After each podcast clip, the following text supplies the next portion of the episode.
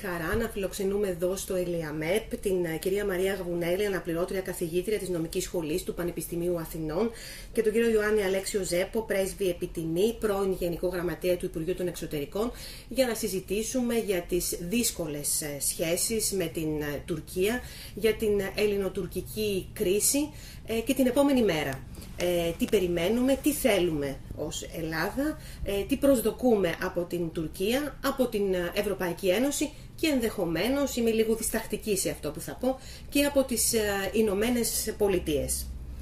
Θα ήθελα να ξεκινήσω με εσάς κυρία Γαβουνέλη ρωτώντας σας κάτι το οποίο συζητάμε πάρα πολύ τον τελευταίο καιρό και νομίζω ότι εμείς οι απλοί πολίτες και οι δημοσιογράφοι, πολλοί δημοσιογράφοι τολμώ να πω, ε, δεν το γνωρίζουμε πολύ καλά. Τι προβλέπει το δίκαιο της θάλασσας, ποιες χώρες το έχουν υπογράψει και γιατί η Τουρκία δεν έχει βάλει την υπογραφή της, δεν έχει επικυρώσει τη Σύμβαση των Ηνωμένων Εθνών; Η Σύμβαση των, των Ηνωμένων Εθνών και το δίκαιο της θάλασσας είναι μια συμφωνία πακέτο που αφορά όλα τα θέματα που έχουν να κάνουν ε, με το δίκαιο της θάλασσας. Όχι μόνο δηλαδή θαλάσσιες ζώνες, την ανοιχτή θάλασσα, κομμάτια αλληλείας, τον διεθνή βυθό, πάρα πολλά κομμάτια, θέματα επίλυσης διαφορών. Είναι μια μεγάλη σύμβαση η οποία πήρε συνολικά 9 χρόνια διαπραγματεύσεων. Όπως λέω συνήθως στους φοιτητές μου, οικογένειες χώρισαν, ζευγάρια παντρεύτηκαν, μωρά γεννήθηκαν, χαμός έγινε. Η διαπραγμάτευση αυτή διήρκεσε από το 1973 μέχρι το 1982. Σε μια διαπραγμάτευση και μάλιστα μια διαπραγμάτευση τόσο μεγάλη, στην οποία μετήχαν όλα τα κράτη της γης και τα περίκλειστα κράτη, γιατί και για αυτά τα κράτη υπάρχει πρόβλεψη στη Σύμβαση για το Δίκαιο της Θάλασσας, όλοι έχουν κάτι να κερδίσουν. Θεωρώ ότι η Ελλάδα, η οποία έπαιξε και πρωταγωνιστικό ρόλο στην διαπραγμάτευση αυτή, κέρδισε αρκετά πράγματα. Παραδοσιακά η Ελλάδα δουλεύει στα θέματα του διεθνούς δικαίου και επομένως μετέχει και, στον, και στην διαμόρφωση των κανόνων του διεθνούς δικαίου. Στο τέλος αυτής της ιστορίας, ε, η τουρκική πλευρά θεώρησε ότι η Ελλάδα είχε κερδίσει περισσότερα πράγματα από ό,τι μπορούσε να σηκώσει η Τουρκία. Και ε, γι' αυτό το λόγο ήταν μία από τις λίγες χώρες, τέσσερις χώρες συνολικά, που αρνήθηκαν να υπογράψουν τη σύμβαση. Ε, ήταν οι Ηνωμένες Πολιτείες για τα θέματα του διεθνούς βυθού, ήταν το Ισραήλ για τα δικά του θέματα, ήταν η Βενεζουέλα για τα δικά της θέματα και η Τουρκία. Επομένως δεν είναι απλώς ότι δεν έχει επικυρώσει τη σύμβαση, με άλλα λόγια δεν πήγε στην, ε, εθνική, στην Εθνοσυνέλευση, τη Μεγάλη Τουρκική Εθνοσυνέλευση για να ζητήσει την έγκριση, δεν υπέγραψε καν τη σύμβαση. Και επομένως ένας, ένα, ε, αυτό μας δημιουργεί ένα πρόβλημα εμάς σήμερα, γιατί η Τουρκία δεν μετέχει σε μια οικογένεια των κρατών μερών στη σύμβαση, που μας δίνει την δυνατότητα να συζητάμε, να ανταλλάσσουμε απόψεις, να διαβάζουμε τη σύμβαση με ένα συγκεκριμένο τρόπο. Είμαστε ένα μέλος της οικογένειας, η Ελλάδα, και άλλος ένας που είναι απ' έξω από τον οικογενειακό κύκλο ε, και στον οποίο, τον οποίο προσπαθούμε να τραβήξουμε μέσα σε αυτόν τον κύκλο. Ε, γίνεται μια πολύ δύσκολη διαπραγμάτευση φυσικά γιατί η, δεν υπάρχει η κοινή βάση. Μια δεύτερη επίπτωση αυτής της κουβέντας και ολοκληρώνω. Ε, η Σύμβαση για το Δίκαιο της Θάλασσας έχει συγκεκριμένους κανόνες για την οριοθέτηση των θαλασσίων ζωνών, για παράδειγμα. Μα όταν η Τουρκία δεν μετέχει σε αυτή τη σύμβαση, είναι πάρα πολύ εύκολο να πει ότι ξέρετε, αυτοί οι κανόνες δεν δεσμεύουν εμένα. Ο μόνος τρόπος για να δεσμευτεί η Τουρκία είναι αν οι κανόνες αυτοί έχουν γίνει διεθνές έθιμο που δεσμεύει όλα τα κράτη. Να μια, ένα θέμα προσυζήτηση. Έχουν γίνει, ναι λέει η ελληνική πλευρά. Γιατί, γιατί θέλει να τραβήξει την Τουρκία στον οικογενειακό κύκλο. Όχι λέει η Τουρκία, πρέπει να δω κομμάτι-κομμάτι για να δω τι με συμφέρει και τι δεν με συμφέρει. Να, η αρχή του προβλήματος. Η αρχή του προβλήματος είναι ότι το 1982, όταν έγινε η σύμβαση για το δίκαιο της θάλασσας, η Τουρκία θεώρησε ότι δεν κέρδισε αρκετά, άρα η Ελλάδα κέρδισε περισσότερα και άρα τη συμφέρει περισσότερο να μείνει έξω από τον κύκλο παρά να μπει μέσα και να συζητήσει μαζί μας. Κύριε Πρέσβη, έρχομαι σε εσάς τώρα με τη μεγάλη εμπειρία σας στο Υπουργείο των Εξωτερικών και ως Γενικός Γραμματέας και από τις θέσεις που πήρατε όλα αυτά τα χρόνια. Ποιος πιστεύετε λοιπόν κατόπιν όλων αυτών που μας είπε η κυρία Γαβουνέλη ότι πρέπει να είναι ο στρατηγικός στόχος της Ελλάδας. Ο στόχος νομίζω και συμφωνώ απόλυτα με την εισαγωγή αυτή, το πρώτο κομμάτι που μας εξήγησε για το, για το δίκαιο της θάλασσας η κυρία Γαμουνέλη, συμφωνώ απόλυτα με τα λεγόμενά της. Νομίζω ότι ο δικός μας στόχος είναι να μπορέσουμε κατάλληλα χειριζόμενοι το θέμα, να πείσουμε τους Τούρκους ότι πρέπει να καθίσουν στο τραπέζι για να βρουν μαζί μας μία άκρη σε αυτό που είπε πριν η κυρία καθηγητής, ότι δηλαδή να πείσουμε ότι ενώ εμείς έχουμε υπογράψει και εκείνοι δεν έχουν υπογράψει, είναι δυνατόν να καθίσουμε και να συζητήσουμε ένα θέμα και να δούμε πώς μπορούμε να το χειριστούμε. Αυτό είναι το πρώτο βήμα. Πιστεύετε ότι πρέπει να πείσουμε μόνο την Τουρκία ή και, το, και την ελληνική κοινή γνώμη; Κοιτάξτε, εκεί έχουμε ένα, ένα δύσκολο θέμα. Όπως ξέρετε εδώ και πάρα πολλά χρόνια οι ελληνικές κυβερνήσεις έχουν πάντοτε στρογγυλοποιήσει τα θέματα των ελληνοτουρκικών διαφορών και τα θέματα του Αιγαίου και του ενέργειου χώρου είναι όλα λίγο εύκολα. Για να μην μπαίνουμε στα πολύ δύσκολα, προσπαθήσαμε πάντοτε να τα χειριστούμε στο, με το εύκολο, τον εύκολο τρόπο. Αυτά όλα πρέπει να μπουν στο τραπέζι σε έναν δημόσιο διάλογο για την ελληνική κοινωνία, για να ξέρει ακριβώς πού στέκεται, πού βρισκόμαστε σαν χώρα, τι προβλήματα αντιμετωπίζουμε και ποιες είναι οι ορθές θέσεις οι οποίες στηρίζονται πάνω στο διεθνές δίκαιο το οποίο εμείς ήδη προβάλλουμε ότι είναι η βάση των αποφάσεων που θέλουμε να παίρνουμε. Κυρία Γαβουνέλη, μας είπατε ότι ε, η Τουρκία θεωρεί ότι η Ελλάδα πήρε περισσότερα σε αυτή τη σύμβαση. Η εικόνα στην Ελλάδα δεν είναι απαραίτητος έτσι και θα ήθελα να μπούμε λίγο σε ένα-ένα τα θέματα. Το θέμα το περίφημο των 12 μιλίων. Ε, μετά την συμφωνία που υπογράψαμε με την Ιταλία, κατέστη φυκτό αυτό να το κάνουμε στο Ιόνιο. Ε, θα μπορούσαμε να το είχαμε κάνει πριν τη συμφωνία μας με την Ιταλία. Ναι.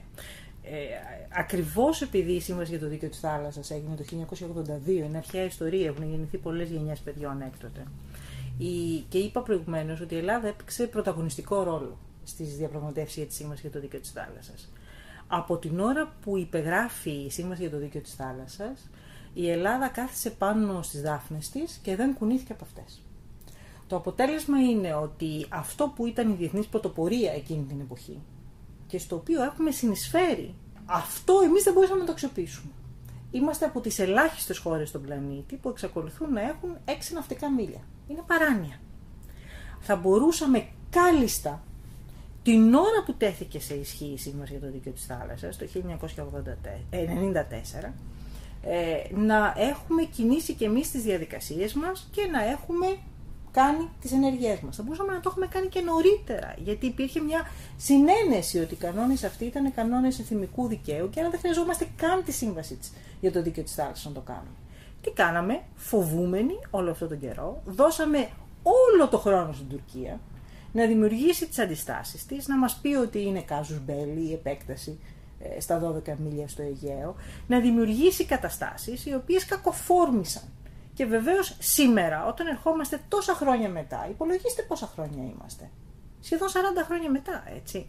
Και όταν ερχόμαστε λοιπόν σήμερα και λέμε «Α, ξέρεις τώρα θα τα κάνουμε 12 μίλια», ε, τώρα είναι πολύ φυσικό να υπάρχει αντίδραση. Μα δεν τα κάναμε ούτε με την Ιταλία 12 μίλια όμως. Ε... Μια χώρα, είμαστε, είμαστε μέλη της Ευρωπαϊκής Ένωσης και τα δύο κράτη με εξαιρετικά φιλικέ σχέσεις. Δεν είχαμε μια δύσκολη Τουρκία και ακόμη και στο Ιόνιο διστάσαμε. Εκεί είναι η συζήτηση εσωτερική μας. Η εσωτερική μας συζήτηση έχει ε, δύο βασικές γραμμές και απλοποιώ δραματικά για να γίνει κατανοητό. Η μία αρχή λέει ότι ό,τι ισχύει σε όλη τη χώρα θα πρέπει να ισχύει ενιαίως. Επομένως, 6 μίλια σε όλες τις παραλίες της χώρας, 12 μίλια σε όλες τις παραλίες της χώρας. Δεν κάνω καμία διάκριση ανάμεσα στο αν θα είναι Αιγαίο, Ιόνιο, Μυρτό, Λιβικό, οτιδήποτε. Ε, και επομένως αυτή η λογική προχωράει και λέει ότι όσο έχω πρόβλημα στο Αιγαίο, δεν μπορώ να κάνω τίποτα και στις υπόλοιπες θάλασσες. Η άλλη γραμμή λέει ότι μισό λεπτό. Δεν λέει πουθενά η σύμβαση ότι αυτά τα έως 12 μίλια της Αιγαλίτιδας ζώνης θα πρέπει να είναι ενιαία για όλες τις χώρες.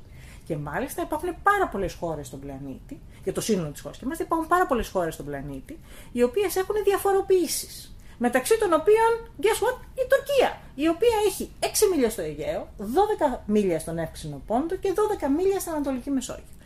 Επομένως, ποιο είναι το πρόβλημά μας; Α, λέει ο αντίλογος της πρώτης πλευράς. Ναι, αλλά η Τουρκία όλο αυτόν τον καιρό μας λέει ότι το Αιγαίο είναι μια ειδική περίσταση. Ότι ειδικοί κανόνες ισχύουν για το Αιγαίο. Όταν φτάνεις εσύ να πεις 12 μίλια στο Ιόνιο αλλά 6 στο Αιγαίο, δεν επι, επιβεβαιώνεις την άποψη της Τουρκίας ότι είναι ειδική περίσταση. Όχι, απαντάει η δεύτερη πλευρά. Δείχνει την καλή σου πίστη λέγοντας ότι εγώ σε κάθε περίπτωση θα ασκήσω το δικαίωμά μου, αλλά συνεχίζω να μιλάω σε, συμφω... σε συντρόφους και φίλους. Είναι άλλωστε χαρακτηριστικό ότι και αυτά τα 12 μίλια που κάνουμε τώρα στο Ιόνιο ε, ανηγγέλθησαν από τον Υπουργό των Εξωτερικών στη Βουλή, αλλά μετά από συνεννόηση με την Ιταλία και την Αλβανία. Δεν είναι υποχρεωτική η συνεννόηση, είναι μονομερής η, η πράξη, είναι δικαίωμα της κάθε χώρας να, να το κάνει, αλλά ένας, μια σοβαρή χώρα μιλάει στους γειτονές της, τους προειδοποιεί, ε, δεν τους προκαταλαμβάνει ε, και προσπαθεί τέλος πάντων να συντονίσει τις ενέργειές της έτσι ώστε να γίνουν κινήσεις που δεν προκαλούν ζητήματα, που δεν ε, δημιουργούν μια οποιαδήποτε καχυποψία.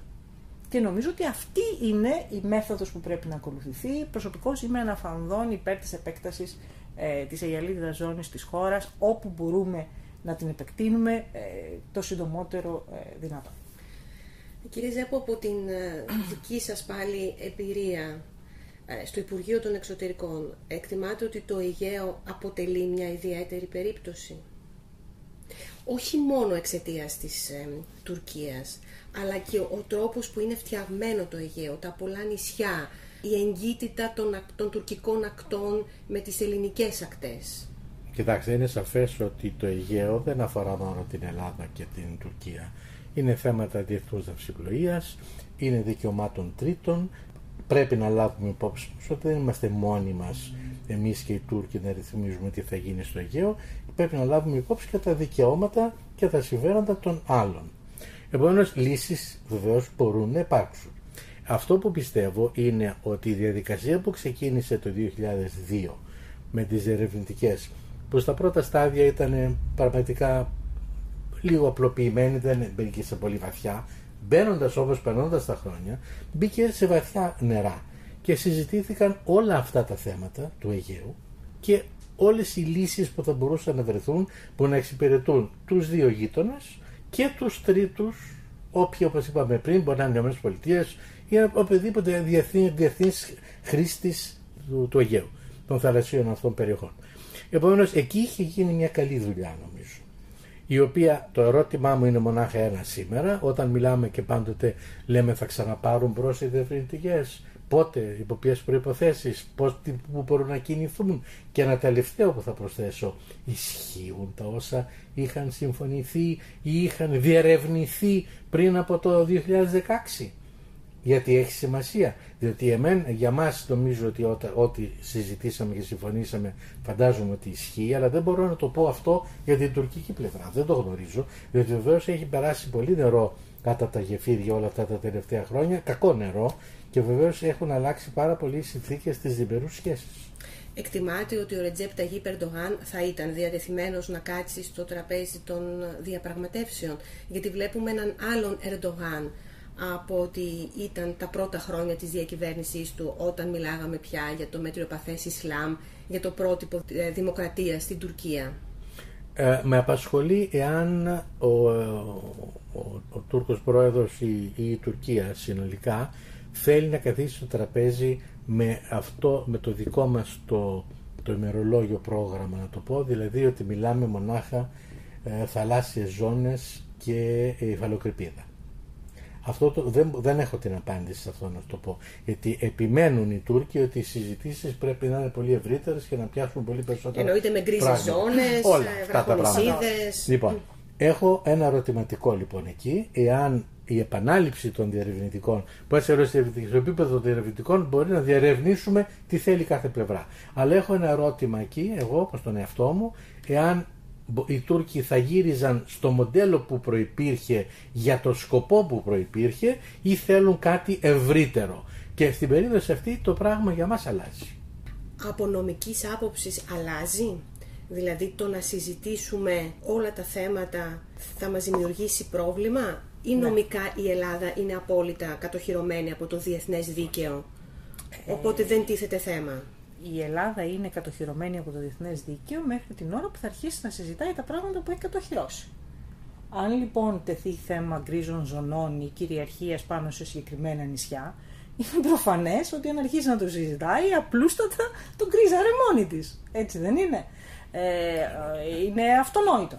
Ε, επομένως, είναι πάρα πολύ σαφές ότι υπάρχουν ορισμένες ε, περιοχές, ορισμένα θέματα, τα οποία δεν θα μπορούσε καμία κυβέρνηση ελληνική να συζητήσει, ζητήματα κυριαρχίας επί των νησιών. Ε, δεν μπορώ να φανταστώ ε, μια οποιαδήποτε ελληνική κυβέρνηση η οποία θα δεχόταν να μπει σε μια τέτοια κουβέντα. Ε, θα μπορούσα να φανταστώ όμως μια συζήτηση η οποία έχει να κάνει με ε, ε, θαλάσσιες ζώνες. Ε, θα μπορούσα να φανταστώ μια συζήτηση η οποία θα εξασφαλίσει ότι το Αιγαίο, όπως είπε πολύ ε, εύστοχα ο κύριος Πρέσβης, δεν θα γίνει μια ελληνική λίμνη, διότι θα πρέπει, μην ξεχνάτε ότι δια του Αιγαίου λιμενίζονται, δεν ξέρω αν είναι το σωστό ρήμα αυτό, ε, και όλες οι χώρες του εξήνου πόντου. Δηλαδή κάπου πρέπει να, να βγουν τα βουλγαρικά πλοία, τα ρουμανικά πλοία, τα ουκρανικά πλοία.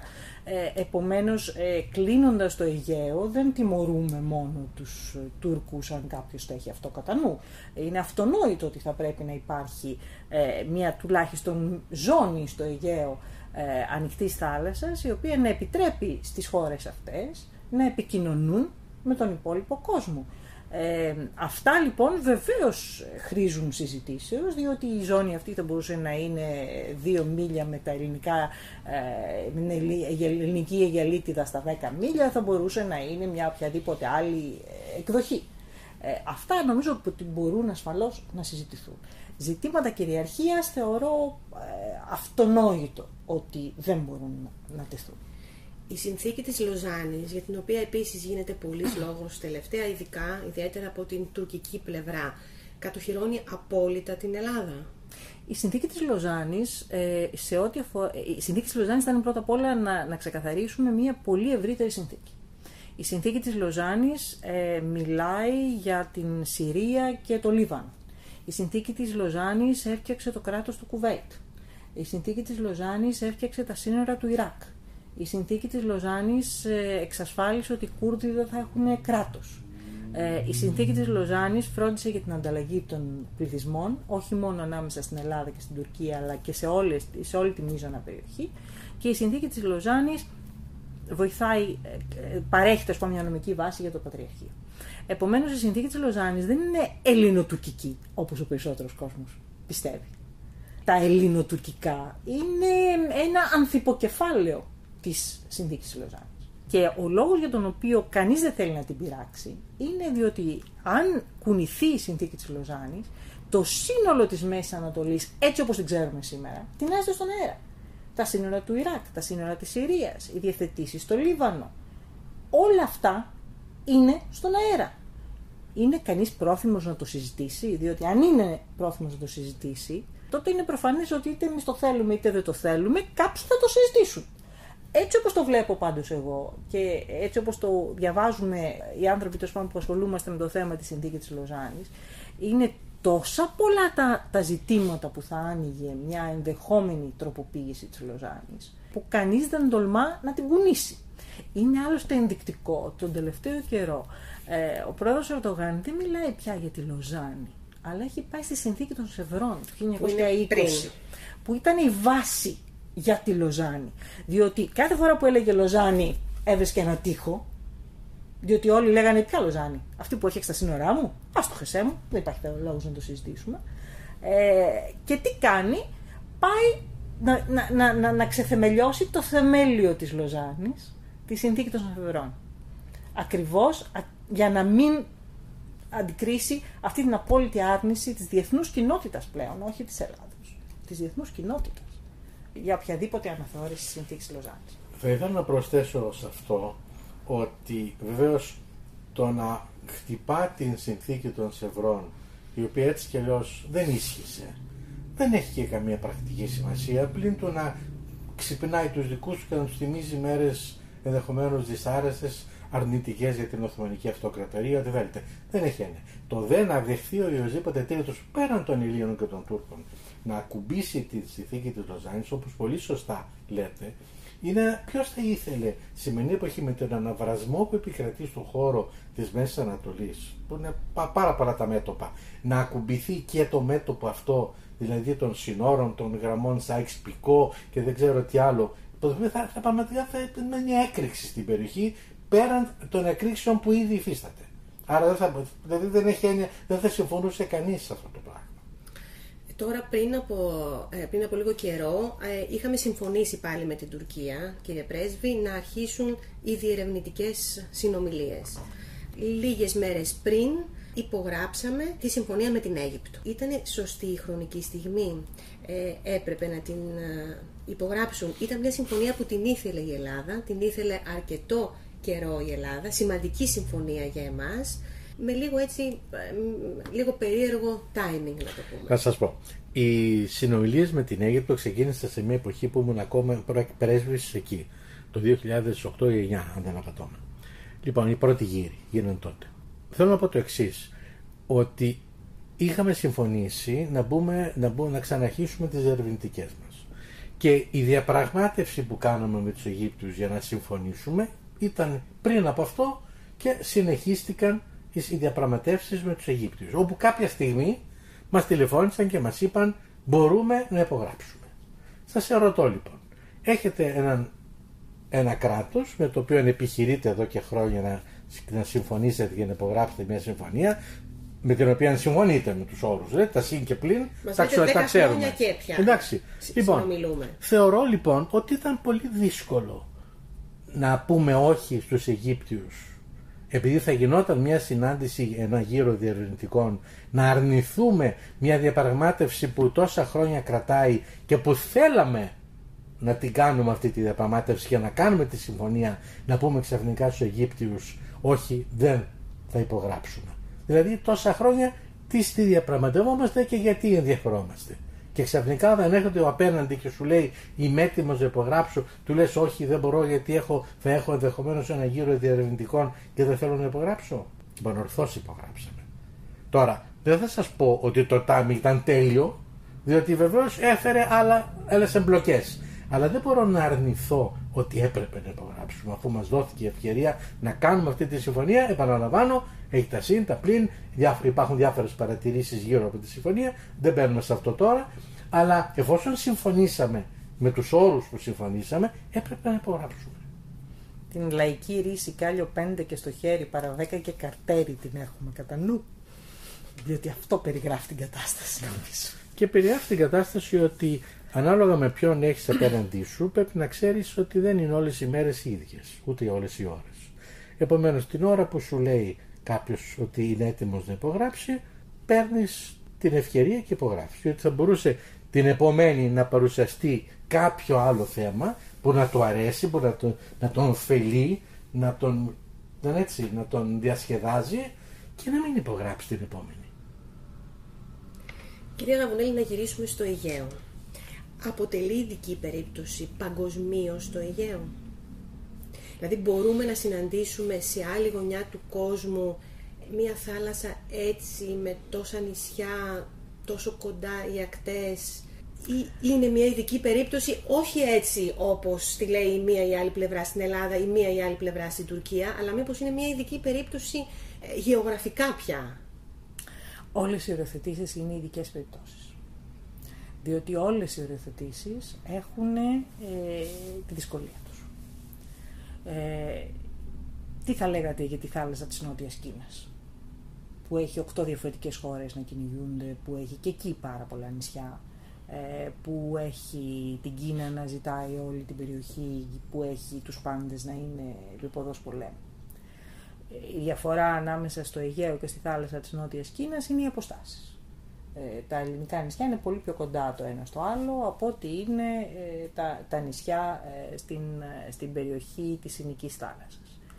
Αλλά δεν είναι τα μόνα. Τι θα είχε να πει κανείς για το κόλπο του Άντεν και τα νησάκια στην Ερυθρά θάλασσα, το οποίο είναι ανάμεσα στην Αφρική και την Αραβική Χερσόνησο και που είναι εξίσου σημαντικά και για τις δύο περιοχές; Τι θα είχε να πει κανείς για τα νησιά ε, της Κολομβίας που είναι μπροστά στην παραλία της Νικαράγουας, ε, στην, στην Καραϊβική θάλασσα. Επομένως, ε, αυτή η, ε, η αποκλειστικότητα των Ελλήνων, αυτή η ειδική περίσταση τέλος πάντων, ε, ναι, εντάξει, είμαστε ειδική περίσταση, αλλά μην το κάνουμε και τόσο θέμα. Δεν είμαστε εδώ τόσο ειδική περίσταση.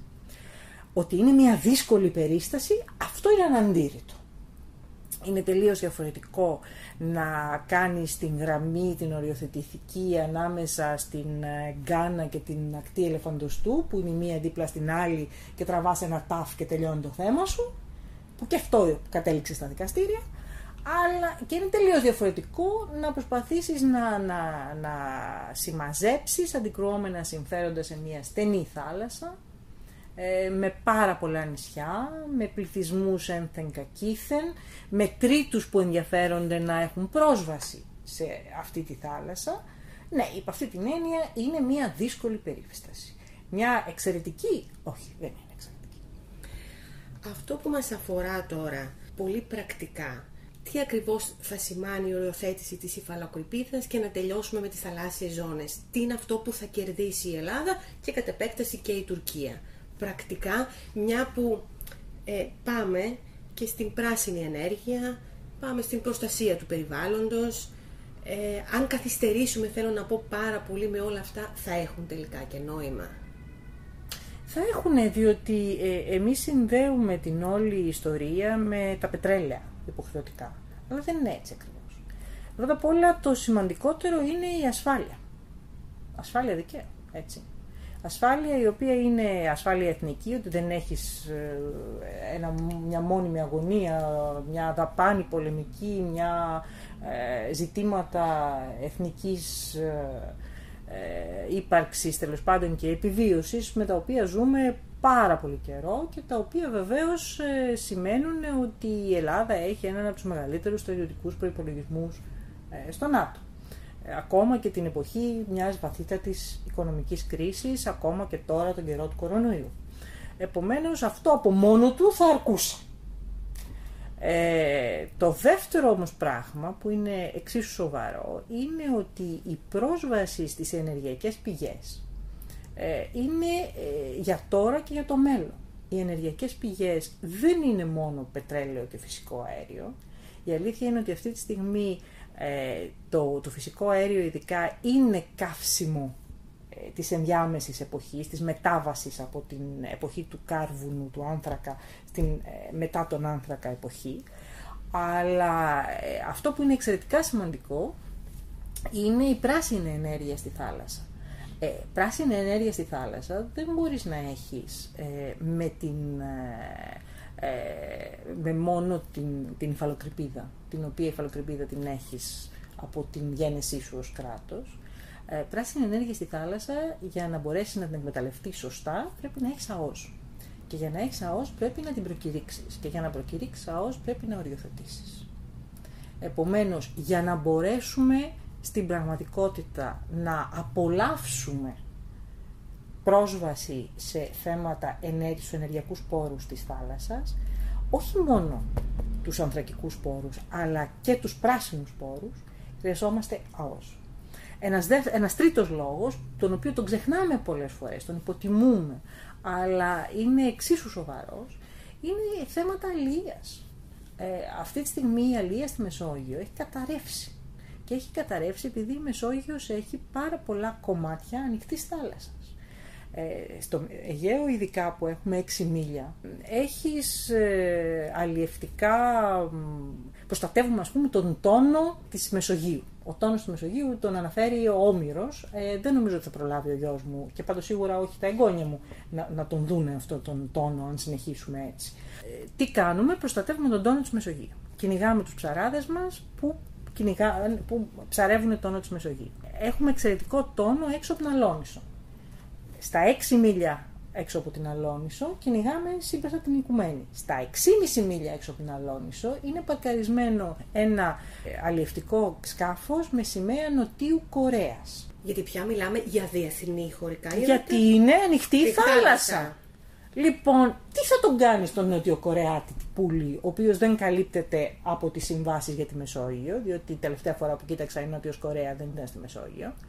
Ε, τι θα τον κάνεις που δεν είναι μέσα στην Αιγιαλίτιδα ζώνη της Ελλάδος; Με ποιον ακριβώς τρόπο εσύ θα προστατεύσεις αυτόν τον καταπληκτικό τόνο της Μεσογείου, ο οποίος πουλιέται εξαιρετικά καλά, μαθαίνω στην αγορά στο Τόκιο; Επομένως, ακόμα και αυτή η συζήτηση στην, στην Ιταλοτουρκική, Ιταλοελληνική συμφωνία ήταν για αυτές τις περίφημες κόκκινες γαρίδες. Έτσι δεν είναι; Ε, ξεχνάμε τα αλλιεύματα, τα ξεχνάμε. Θεωρούμε ότι έλαβε παιδί μου είναι χαμηλή πολιτική, αλλά είναι κέρια πολιτική και σε έναν κόσμο ο οποίος αύριο μεθαύριο δεν θα έχει αρκετή τροφή.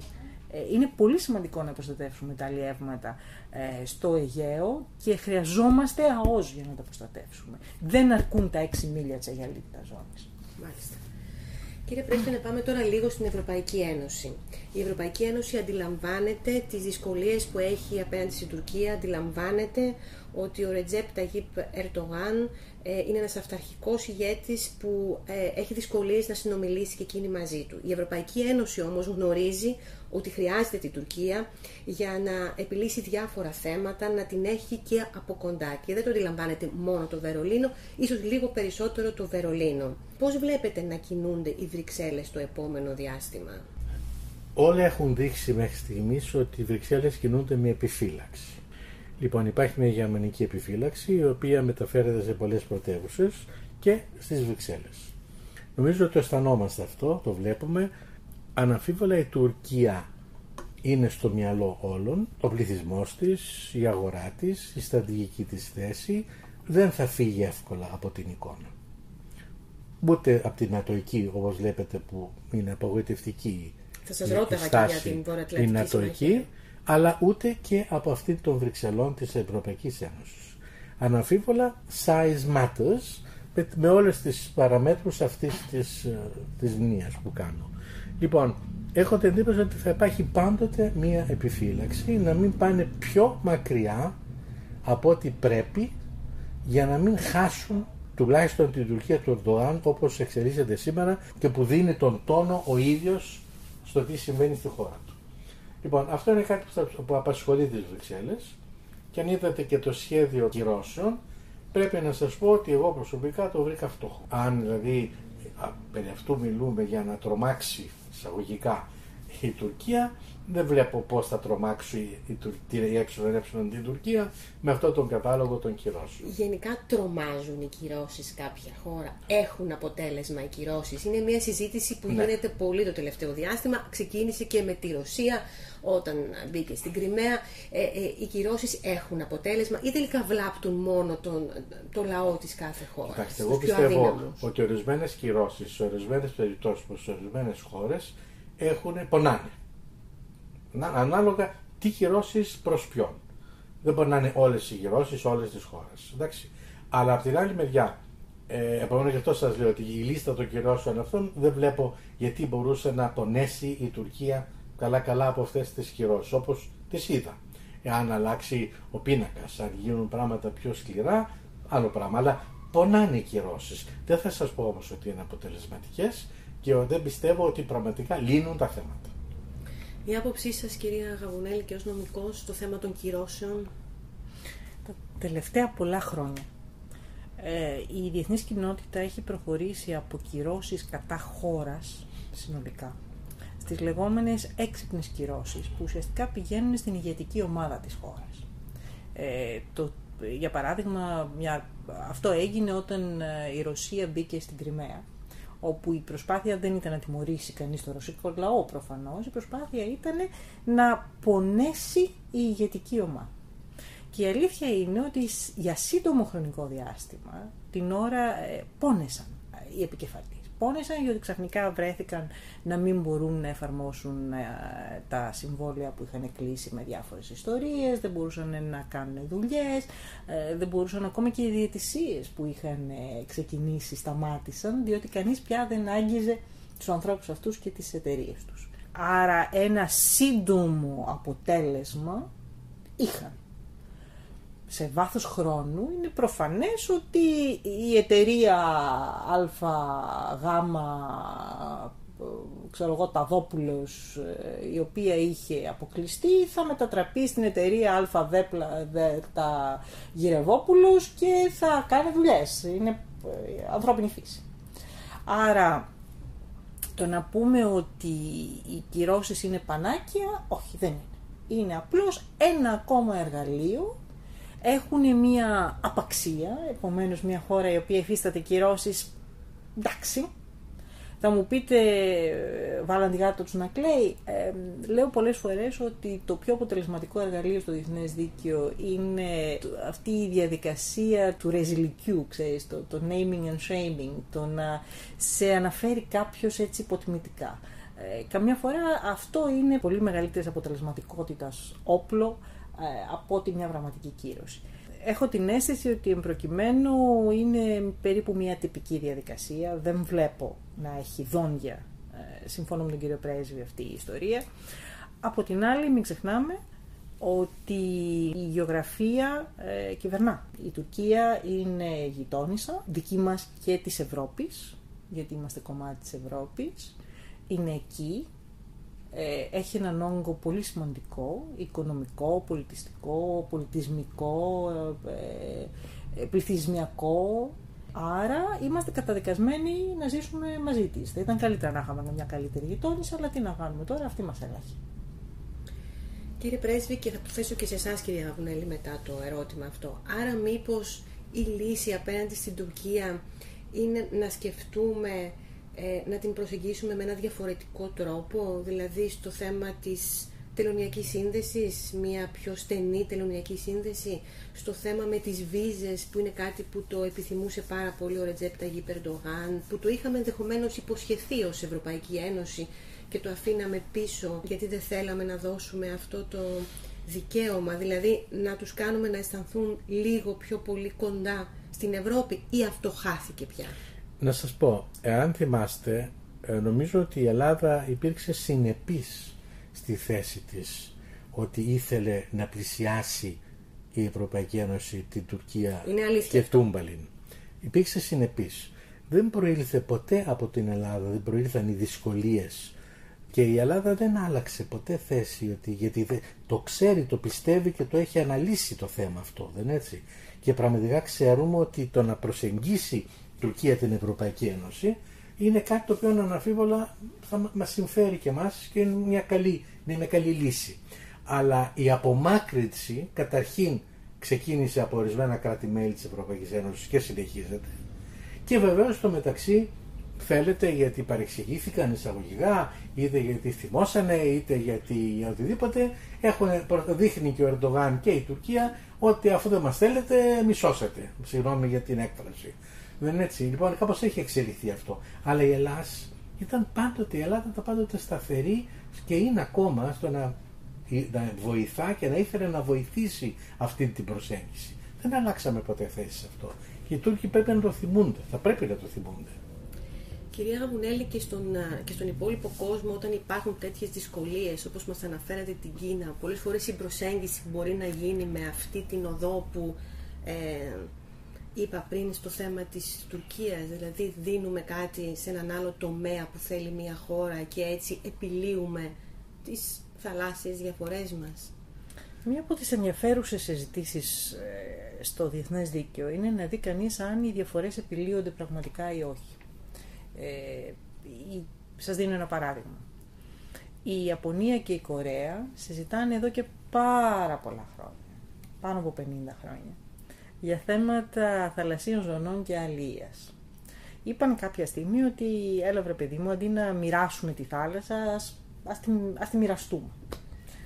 Ε, η συμφωνία αυτή τους πήρε γύρω στα 15 χρόνια για να γίνει. Από την ώρα που έγινε η, η Κορεατική Βουλή κάθισε πάνω της για καμιά 15 χρόνια και η Ιαπωνέζικη Βουλή κάθισε πάνω της καμιά 25 χρόνια. Όταν τέλος πάντων ετέθη σε ισχύ ήταν σε μία φάση που πω τράβαμε και ασκλαίω. Ε, λέω πολλές φορές ότι ξέρεις ε, όταν ένα, δεν τα πας καλά με κάποιον και αντί να τα βρείτε παντρεύεστε και κάνετε και ένα παιδί. Δεν είναι απλό, δεν είναι τόσο απλό. Ε, ορισμένες διαφορές είναι πραγματικά πολύ δύσκολες διαφορές.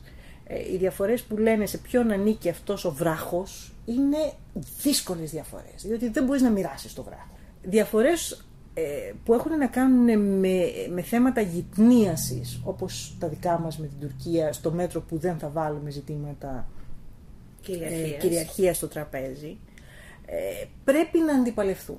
Είναι δύσκολα θέματα, αλλά πρέπει να αντιπαλευθούν. Και εκεί συνήθως το να ξεπεράσεις το διμερές και να το, να το μετακινήσεις σε ένα πολυμερές βοηθάει. Συνήθως. Διότι ε, σε αυτό το παιχνίδι πρέπει να παίξουν και οι δύο. Αν δηλαδή η Τουρκία εκλάβει μια υποχώρηση της Ευρωπαϊκής Ένωσης ως υποχώρηση, ε, δεν είμαι πολύ σίγουρη ότι το μήνυμα θα είναι ε, από εδώ και πέρα ελάτε να συνεργαστούμε. Το μήνυμα ενδεχομένως να είναι ότι ελάτε να σας ξαναζωρίσω. Και πάντως στην, στην τρέχουσα ε, κατάσταση αυτό θα το φοβόμουν πάρα πολύ. Δεν νομίζω ότι αυτή τη στιγμή έχουμε καινούριε ιδέες πάνω στο τραπέζι. Και αυτό είναι το μεγάλο πρόβλημά μας. Κανεί, όλοι μιλάμε για καινούριε ιδέες, κανείς όμως δεν έχει την τρομερή καινούργια ιδέα. Τα θέματα τα ευρωπαϊκά τα δοκιμάσαμε, δεν φαίνεται να περπατάνε. Ψάχνουμε το καινούριο. Εγώ θα συμφωνήσω με αυτό και θα προσθέσω ότι έχουμε μια πιο δύσκολη ένωση από ό,τι ήταν πριν από 10 ή 20 χρόνια. Και οι αποφάσεις είναι πιο δύσκολες και το να βρεις ομάδες που συμφωνούν για να προωθήσουν ένα πρόγραμμα, μια ιδέα, είναι πιο δύσκολο από ό,τι ήσαν. Αυτά είναι τα λατώματα, δεν έτσι, τα οποία αναδεικνύονται με το γερό στη λειτουργία της Ένωσης και εμάς μας αφορούν διότι θα μπορούσαν πραγματικά να είναι επιβοηθητικά στο να μπορούσαμε να βρούμε λύσεις για τις σχέσεις μας με την Τουρκία. Θετικές κινήσεις της Ένωσης που θα μας αφορούσαν και εμάς και θα μπορούσαν να βοηθήσουν. Δεν το βλέπω αυτό αυτή τη στιγμή. Θα κλείσουμε εδώ. Θέλω να σας ευχαριστήσω πάρα πολύ. Αν και κλείνουμε με μια απεσιόδοξη νότα θέλω να πω. Και από τους δυο σας. Δεν είναι υποχρεωτικά απεσιόδοξη. Είναι ρεαλιστική με την έννοια ότι βρισκόμαστε σε μια ενδιάμεση εποχή. Ε, είμαστε έτοιμοι για το καινούριο, είμαστε όμως ε, πριν από το καινούριο. Και ενδεχομένως να είναι μπροστά στο μάτια μας, αλλά αυτή την ώρα δεν το βλέπουμε. Μπορεί να ακούγεται λίγο πεσημιστικό όλο αυτό, αλλά δεν είναι. Νομίζω ότι αυτό το οποίο και σαν Έλληνες θα θέλαμε πάρα πολύ, είναι να εμφανιστεί ένας απομηχανής Θεός, ο οποίος θα μπορούσε να δώσει μία διάσταση σε μία, ή ένα φως σε μία αγωνία, το οποίο να εκμεταλλευτούμε και να προχωρήσουμε στην επόμενη φάση, την οποία αναφίβολα θα τη θέλαμε θετικότερη. Σας ευχαριστώ και τους δύο πάρα πολύ για αυτή τη συζήτηση. Ευχαριστούμε και εμείς. Εμείς ευχαριστούμε.